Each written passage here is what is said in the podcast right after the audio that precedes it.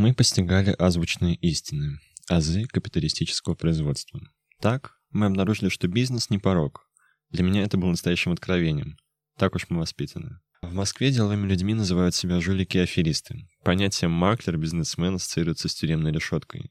А в литературной, богемной среде презрение к деловитости нескрываемое и однозначное. Ведь мы же поэты, художники, люди искусства, этакие беспечные самозабвенные жаворонки. Идея трезвого расчета нам совершенно отвратительна. Слова «дебет» и «кредит» нам выглядят и противно. По-нашему же лучше красть, чем торговать. Это цитата Довлатова. Вот это да.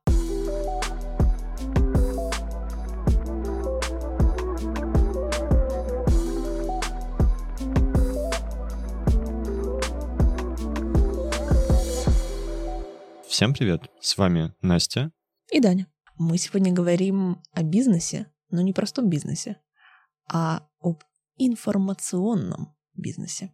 Иначе говоря, о том, как люди начали торговать воздухом и как отличить, собственно, торгуют ли они воздухом или чем-то адекватным. Будем говорить с человеком, который делает свой собственный бизнес, и очень деловитым человеком, который понимает, где дебет и кредит, Да. Но при этом он делает бизнес на образование. Это очень удивительно. Нужно понять изначально, что такое вообще инфобизнес. А потому что я думала, что инфобизнес это все, что продается в интернете. Ну, условно. Я думала, что это относится ко всем возможным курсам, ко всем возможным гайдам и всему остальному. То есть, что онлайн-школы это тоже инфобизнес своего рода. Есть хороший инфобизнес, нормальный, а есть Плохой. плохой, да, нечестный. Оказывается, что инфобизнесом называют именно негативную часть вот этого комьюнити, скажем так. Серьезно? Да, А называют. как тогда обозвать онлайн-школу? А вот я не понимаю. Видимо, просто онлайн-школы. Но онлайн-школы же тоже всякие разные бывают. Есть же вот эти женщины плюс, женщины минус.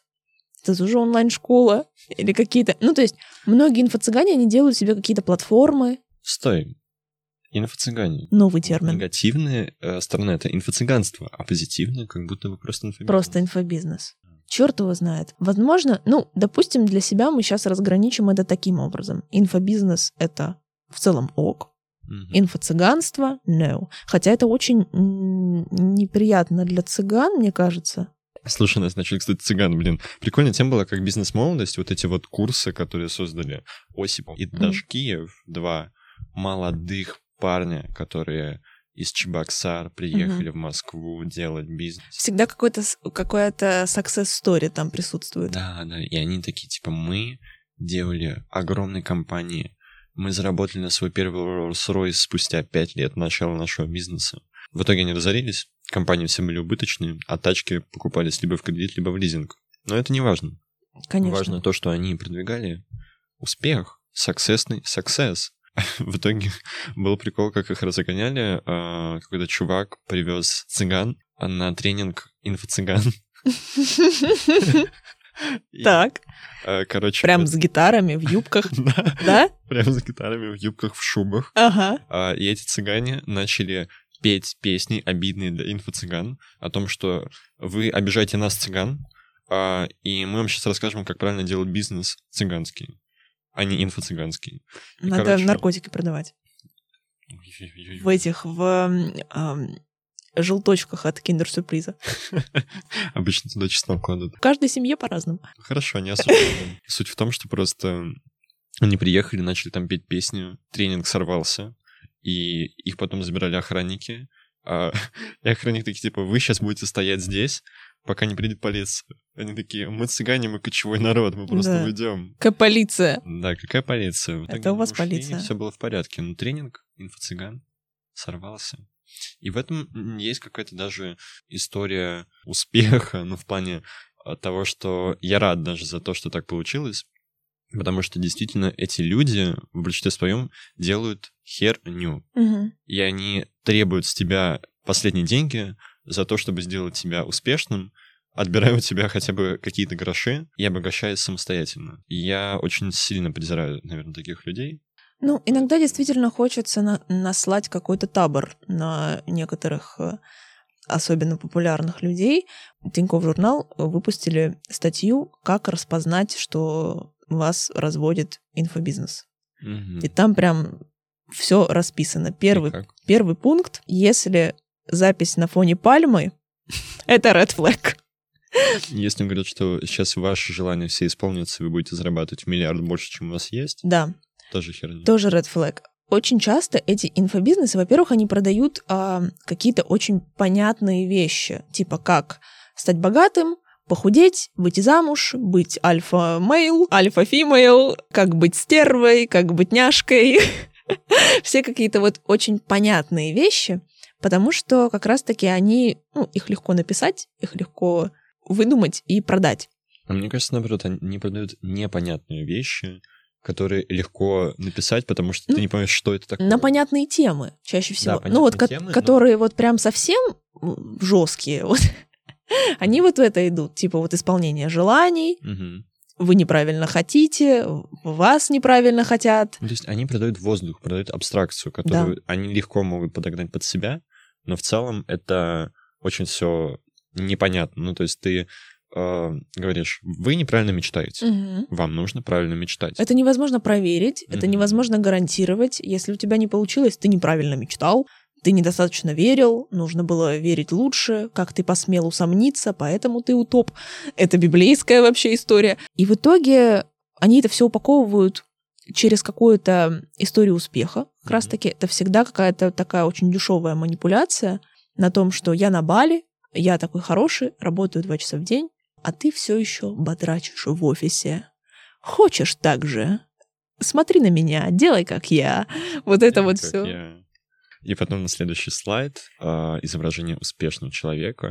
Написано через Со- месяц. Стоковые фотографии вот этих улыбающихся людей. Да, че- через месяц все свои мечты осуществлятся. Или осуществляем все свои мечты. Мгм. И они осуществляют не твои мечты, а реально свои. Под этими словами они так и понимают это. Да. А вообще, мы сейчас говорим про инфо-цыганство и про Бали. Но наша сегодняшняя героиня, она же, она же тоже с Бали, но кажется, что она не инфо-цыганка. У нее вроде бы нормальный бизнес, который продвигает онлайн-образование. Который продает курсы, но с адекватным наполнением. Они э, не научат нас мечтать или худеть, но помогут, э, по крайней мере, так заявляется, а, помогут подготовиться к поступлению на журфак, на медиакоммуникации и смежные все вещи. Это подготовка к вступительным экзаменам, олимпиадам и всему, что может поспособствовать успешному поступлению. Я сама в этой школе чуть-чуть училась, проходила там курс, и даже не один, поэтому на личном опыте буду доказывать и аргументировать, инфо-цыганство это или нет. Но у нас не реклама, между прочим. Это мы будем анализировать, действительно, правда или нет. Здесь, мне кажется, гитары не играют. Я не слышу звон гитар, не слышу шуршание цыганских юбок. Если вы хотите услышать наш сексуальный голос, Нет, наши нас и так слышат. голоса. А, ладно, если вы хотите увидеть нас и узнать больше эксклюзивного контента и понять, кто делает этот чудесный подкаст, то подписывайтесь на наши соцсети. И оценивайте наш подкаст на всех платформах, потому что это помогает нам и вам распространять наши ценности.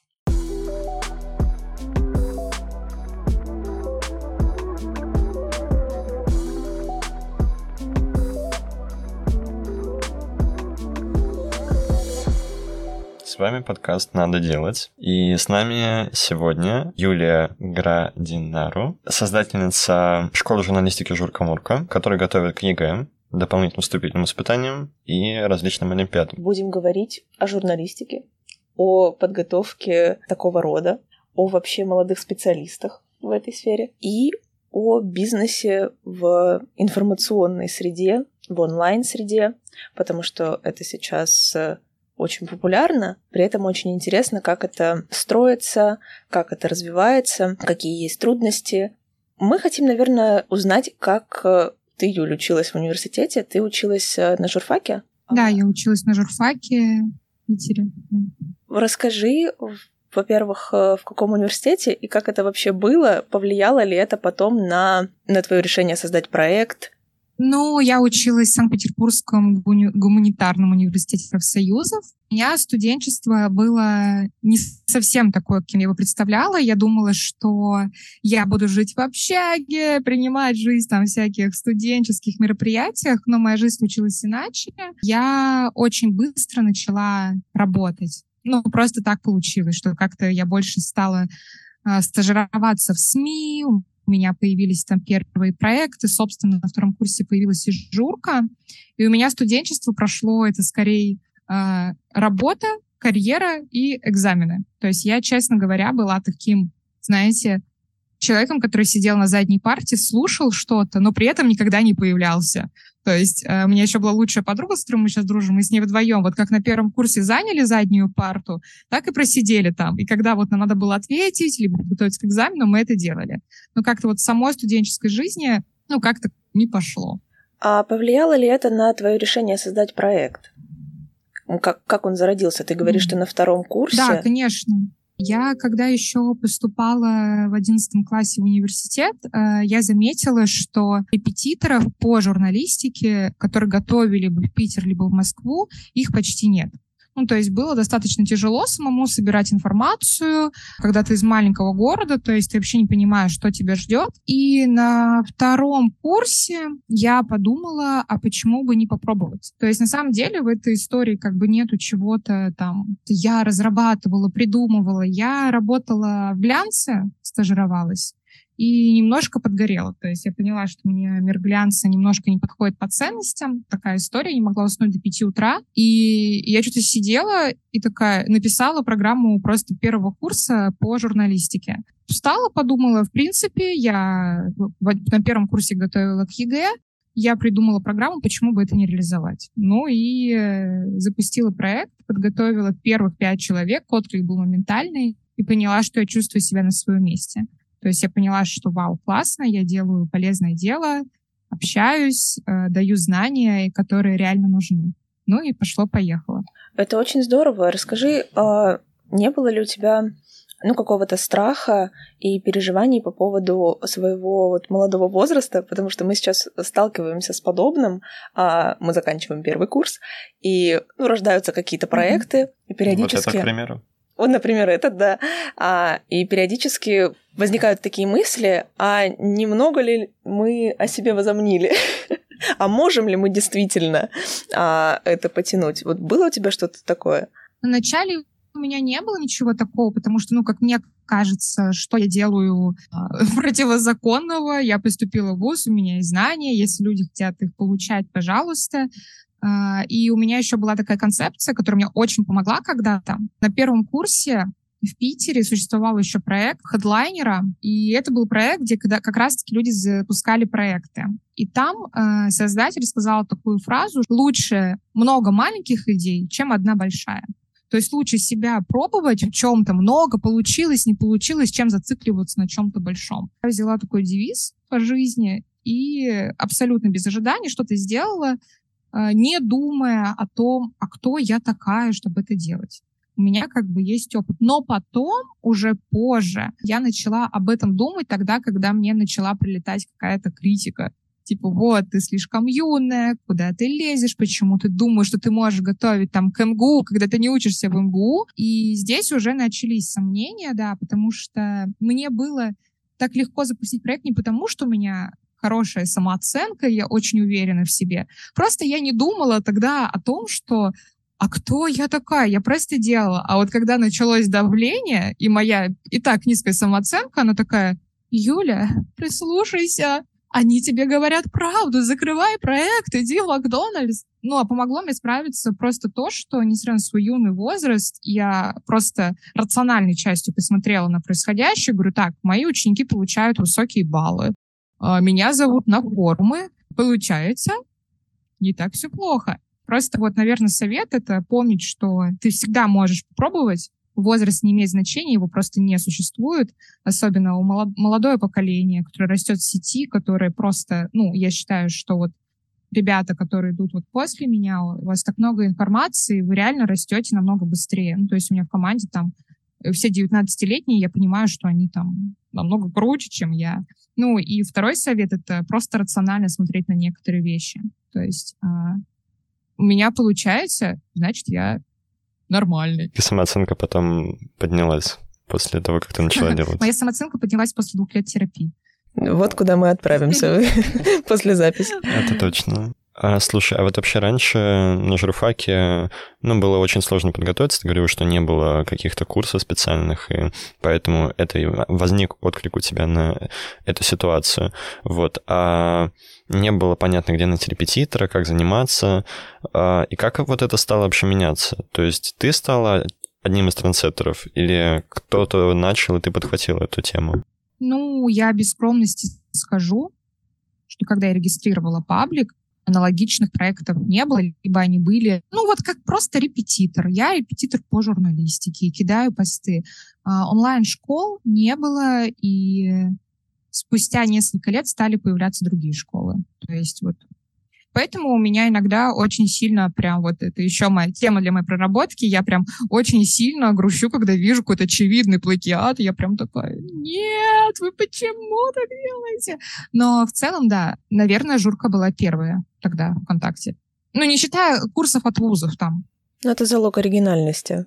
Копирование, оно всегда всегда будет. По поводу вот этого трендсеттерства в прошлом году, когда я готовилась к поступлению на Медиаком, по медиакому был курс единственный. Mm-hmm. Можем про него немножко сказать. Как ты считаешь, это был же такой, ну, немножко эксперимент, насколько я понимаю, потому что ДВИ по, по медиакоммуникациям это такая обширная вообще ситуация, вспомнить все. Mm-hmm. Вот. А как ты считаешь, удался ли эксперимент и как это, как столько тем в курсе как-то объять? Смотри, а, да, этот курс действительно был э, неким экспериментом, потому что у меня был э, сотрудник, который прям предложил мне идею это сделать. Как бы я дала ему пространство для творчества. Я так часто делаю в проектах. Я даю пространство, где ребята могут создавать что-то свое.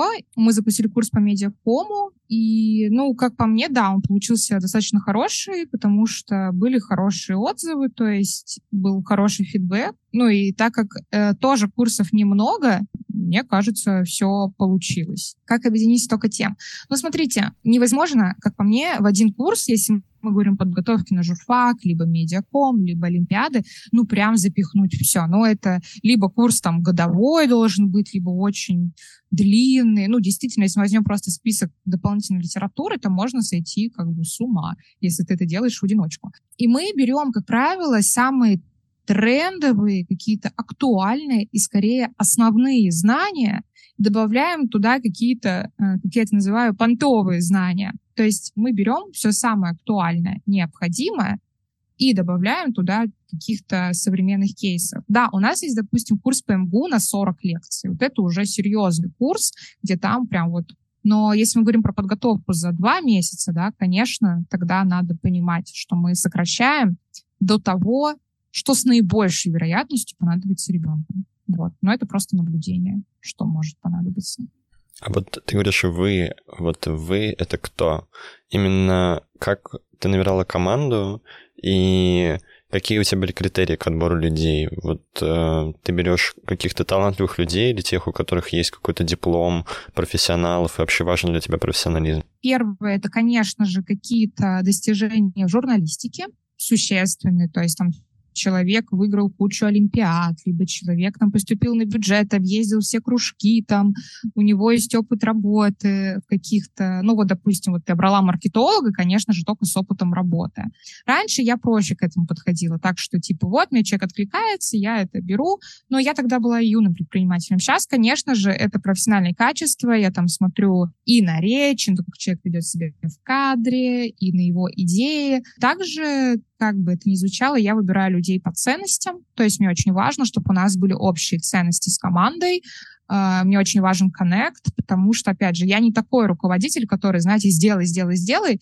Мне важно, чтобы мы там на каком-то уровне были людьми, которые в первую очередь друг другу приятны. Как правило, это люди, которые учились у меня, но выросли и стали в чем-то лучше. Кстати, наверное, все абсолютно все участники команды, люди, которые у меня учились. Есть там те, кто учились пять лет назад, например. Ну, безусловно, талантливые все, да, но вот своих людей, которые мне нужны, я чувствую типа сразу и запоминаю. Ты вот сейчас еще говорила насчет того, что людей, которых ты берешь, а, ну, раньше брала, ты смотрел на их экспертизу, на их какие-то скиллы, навыки уже на старте. И вот знаешь, это просто так интересно, что а, при поступлении на многие журфаки от тебя хотят уже быть настоящим журналистом.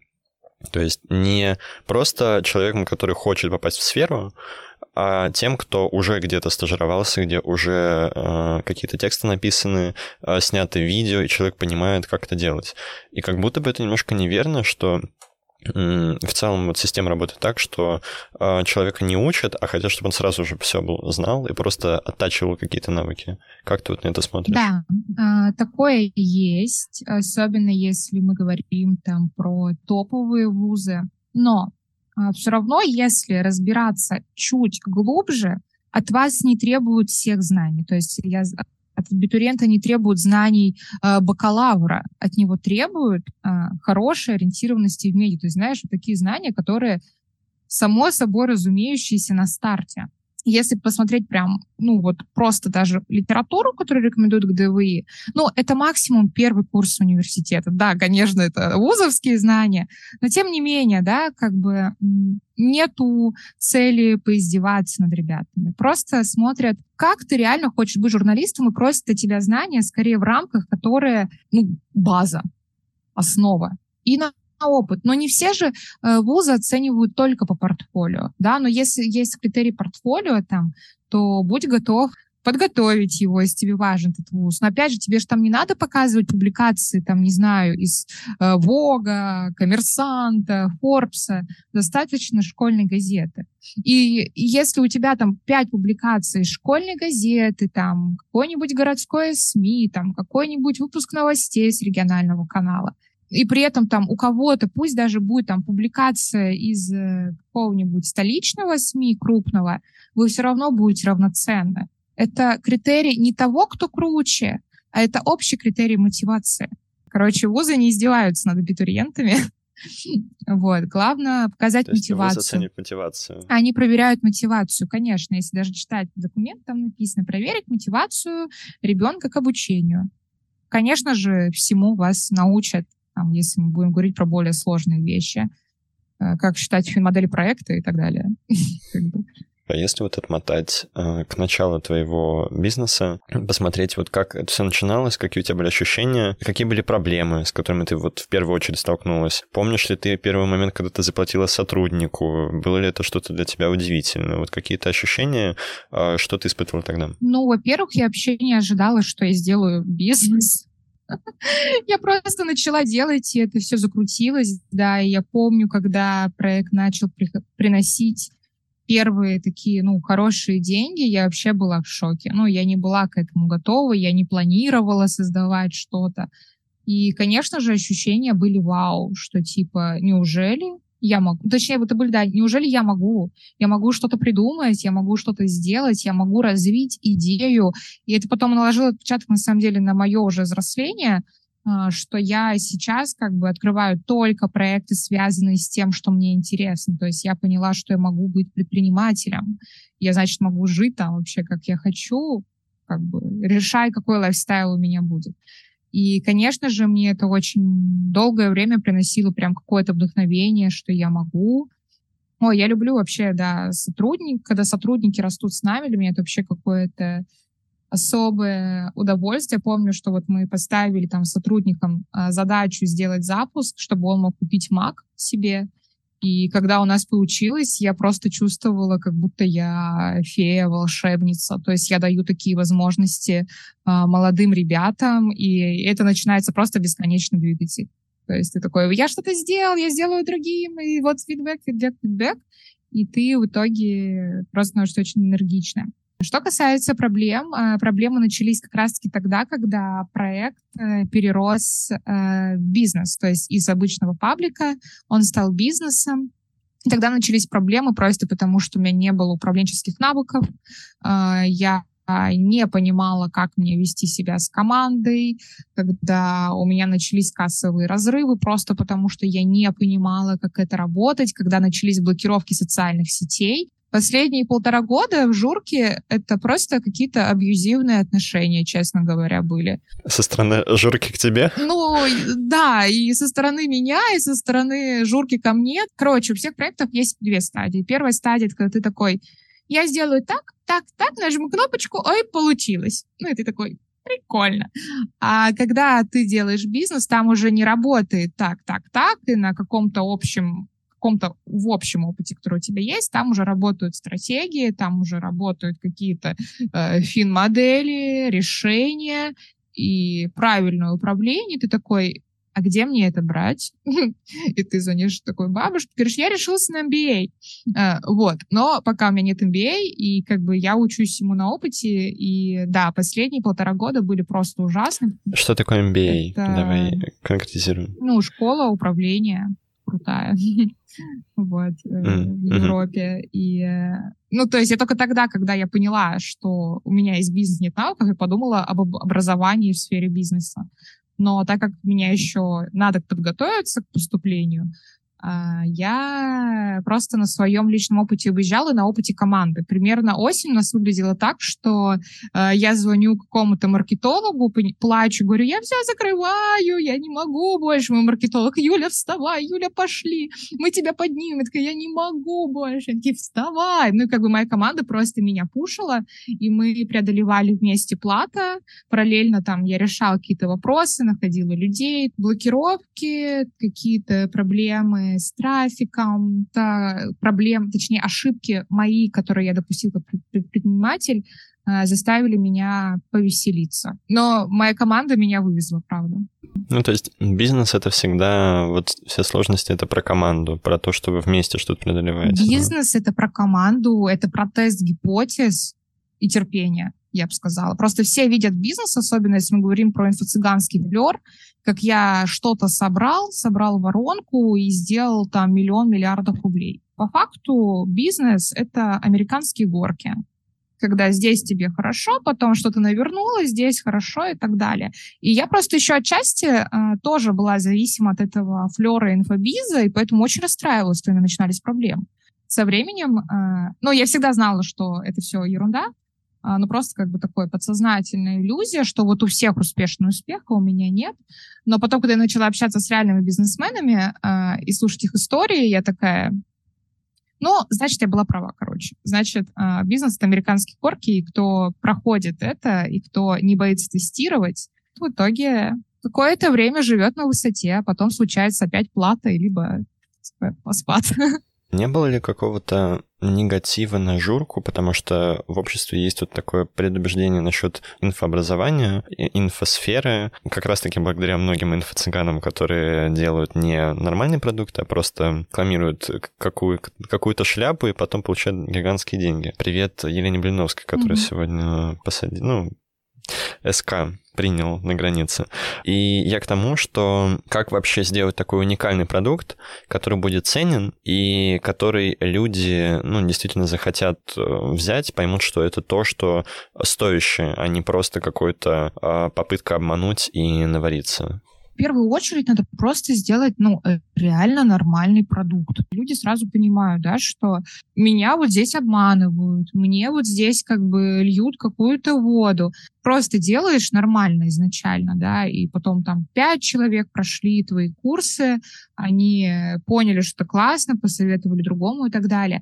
Конечно, негативные отзывы есть. Ну, у нас бывают негативные отзывы, как правило, я это все принимаю на вооружение. То есть нам пришел фидбэк, и мы такие, окей, мы подумаем, как это исправить. Вот. Но самое главное просто делать полезный продукт. А если он будет не полезный, люди заметят. Это очень такой простой совет, но да. ему всегда очень сложно следовать. Мне вообще кажется, очень важно не бояться давать ресурсы реально помогать людям. То есть если ты выбрал такую работу, ты сейчас будет звучать странно не потому, что я живу на Бали, а просто, что вот есть такое общее... Ну, у меня есть такая общая концепция, типа служение людям. Не в плане, что я им служу, а в плане, что я даю людям там, знания, энергию и получаю в ответ что-то. Мне кажется, это вполне естественно. А иначе как кайфовать? Если ты будешь делать какашку, потом, э, кроме того, что будут негативные отзывы, ты сам себе еще будешь жрать, просто потому что мы не можем очень долго э, делать все на отстань. В какой-то момент нас догонит наша там, совесть, либо ощущение, что мы не в том месте, и тебе будет просто плохо. Ну, в принципе, важна искренность Это в да. любом проекте, который ты делаешь. Я бы хотела такую поднять тему. Ты говорил о том, что в команде многие ребята молодые, что это студенты, и ты сама начала проект, когда была студенткой. В целом, я очень понимаю позицию о том, что есть опыт, почему бы им не делиться. Ну, то есть, почему для этого нужен какой-то определенный возраст, определенный статус, естественно, он не нужен. Но, в принципе, в обществе есть такое предубеждение, что как будто бы студент не может быть преподавателем. А чтобы быть преподавателем, нужны какие-то дополнительные квалификации, и собственного опыта недостаточно. Как ты к этому относишься? Ну да, у просто опыта недостаточно.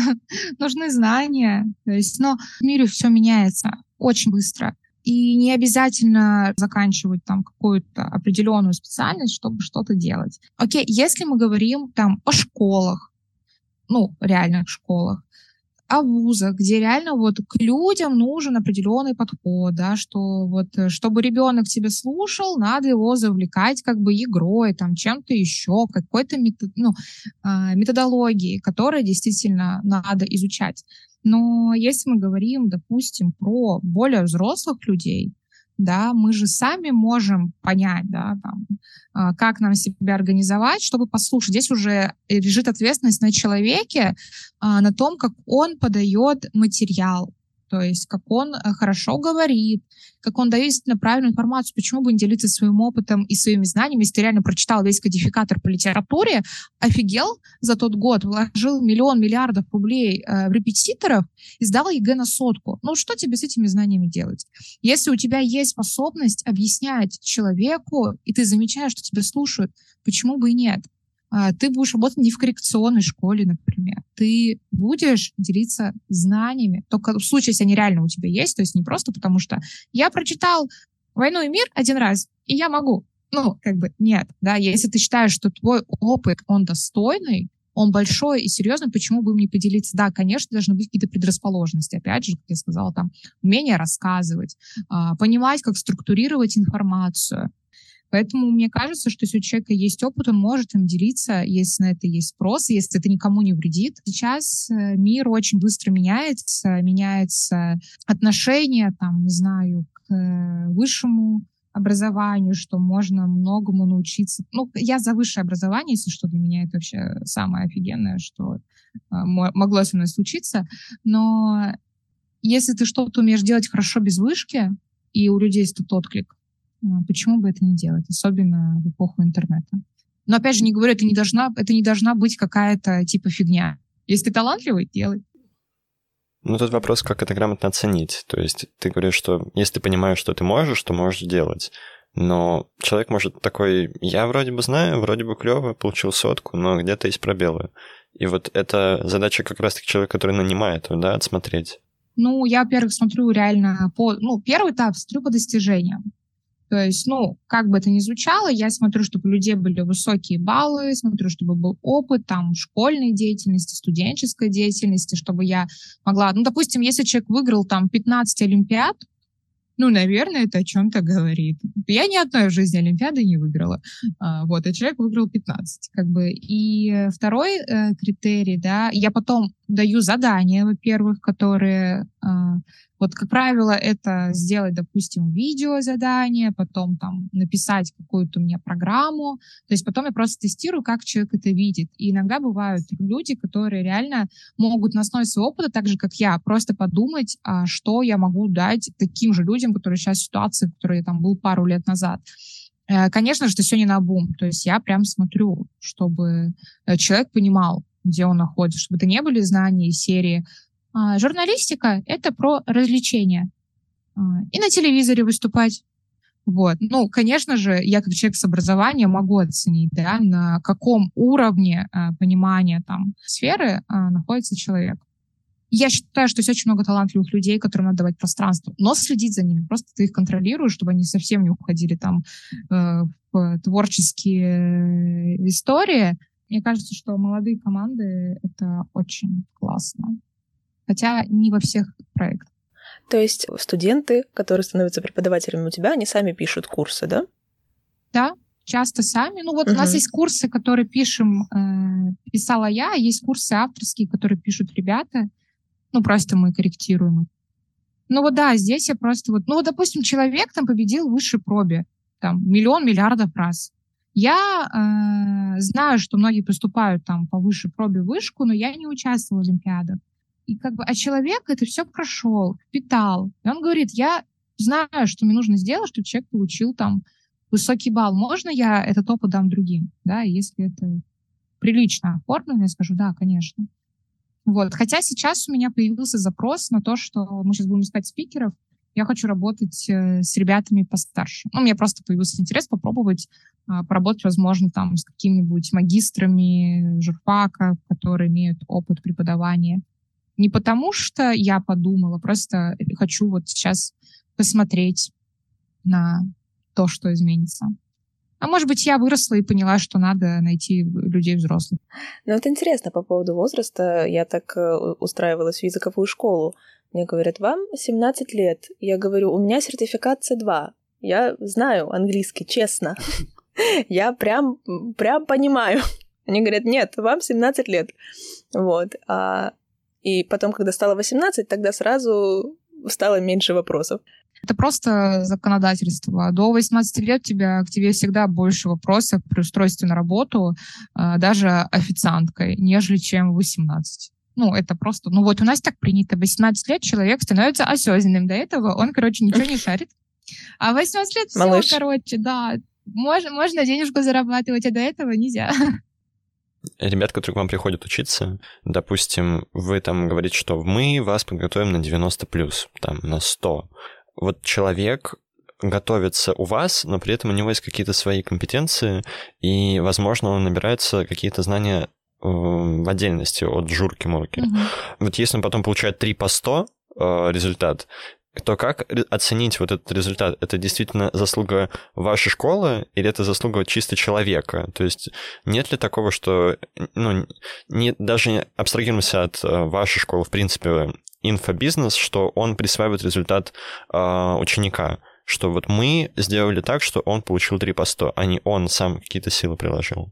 Очень интересный вопрос. Я вообще даже об этом не думала. Результат ученика — это в первую очередь его работа. Ему могут дать курс, но он может его изучить просто, типа, э, я видео последний день посмотрел до закрытия доступа и так далее. А, конечно, высокие баллы — это всегда ответственность человека, да, то есть как он смотрит курс, как он делает домашки, что он делает там еще, но я даю как бы ответственность за качество подготовки ученику, но если это наш ученик, я считаю, что мы к этому тоже причастны. Вот. Но не то, что мы ответственны за это. Что только если бы их не было у нас, у них бы не получилось. Нет, все-таки то, как учится человек, зависит от него. Потому что кому-то может помочь курс, кому-то нет. Вот. Наверное, 50 на 50. Знаешь, а вот насчет еще результативности. То есть у многих инфобизнесов у них, а, ну вот есть там а, такое, что мы вам дадим высокие баллы, или там вы заработаете с нами миллион рублей. А какие вот KPI можно выставлять? Как вот ты для себя выставляешь, что мы вот подготовим настолько-то настолько это точно, потому что наши специалисты это могут сделать. А уже там, если вы не возьмете эти знания, то это ваши проблемы. Вопрос, как оценить вот этот результат, как вот эти знания трансформируются потом еще в навыки? Ну, изначально, а как оценить результативность э, проекта, например, конкретного курса? Ну, то есть а, выставляются же какие-то цели, чего мы хотим добиться. Mm. И здесь получается немножко сложно это отследить, потому что это зависит от других людей, собственно, от студентов, от того, как они будут готовиться, куда поступать и так далее.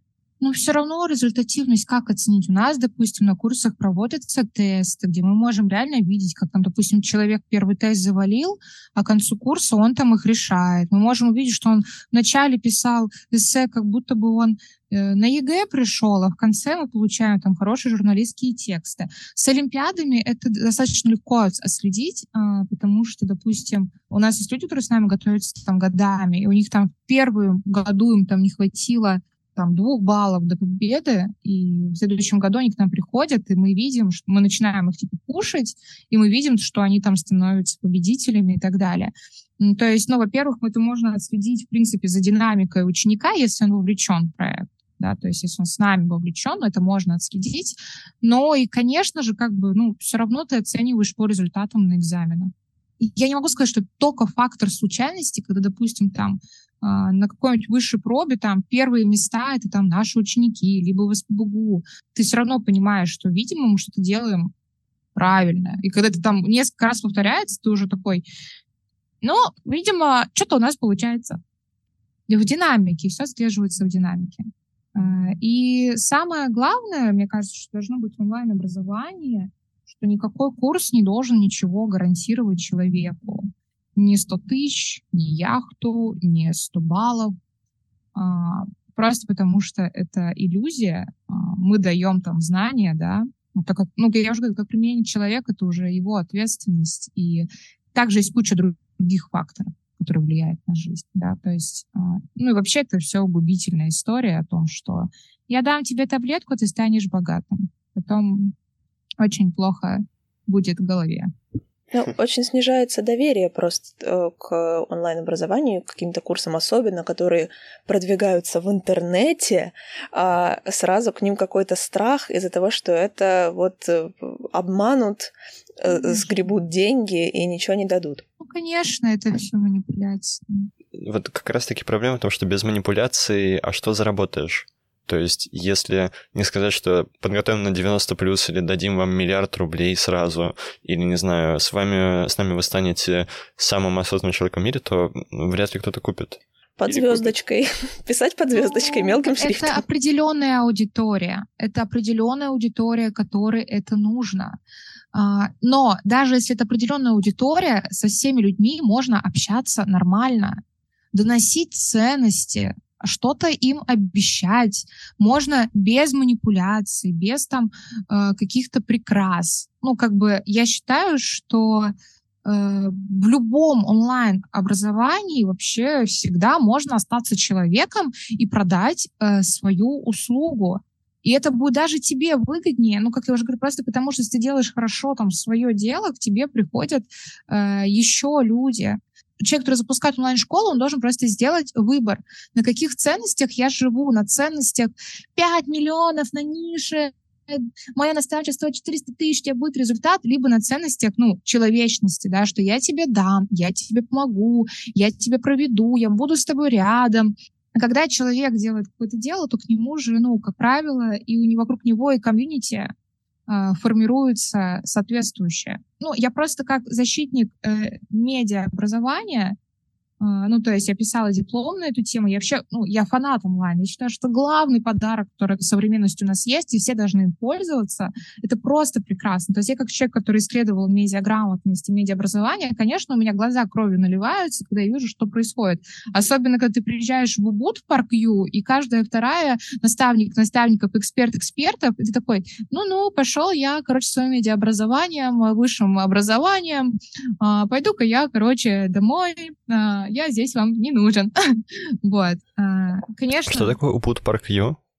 Просто я немножко дед. В Убуде, Убуд — это район на Бали, и там есть Парк Ю. Парк Ю — это как Москва-Сити, только на балийские манеры. Там живут только эксперты, эксперты, наставников, наставник, запуск за 7 дней. Я вам клянусь, вы приходите в кафе, и ты, короче, куда бы ты ни повернул Мои любимые голову, люди, да, все обожаю. обсуждают о том, как они сделают наставничество на полмиллиона, раскроют себя через ценности, и какая она особая, уникальная и проявленная. Я туда перестал какой-то момент.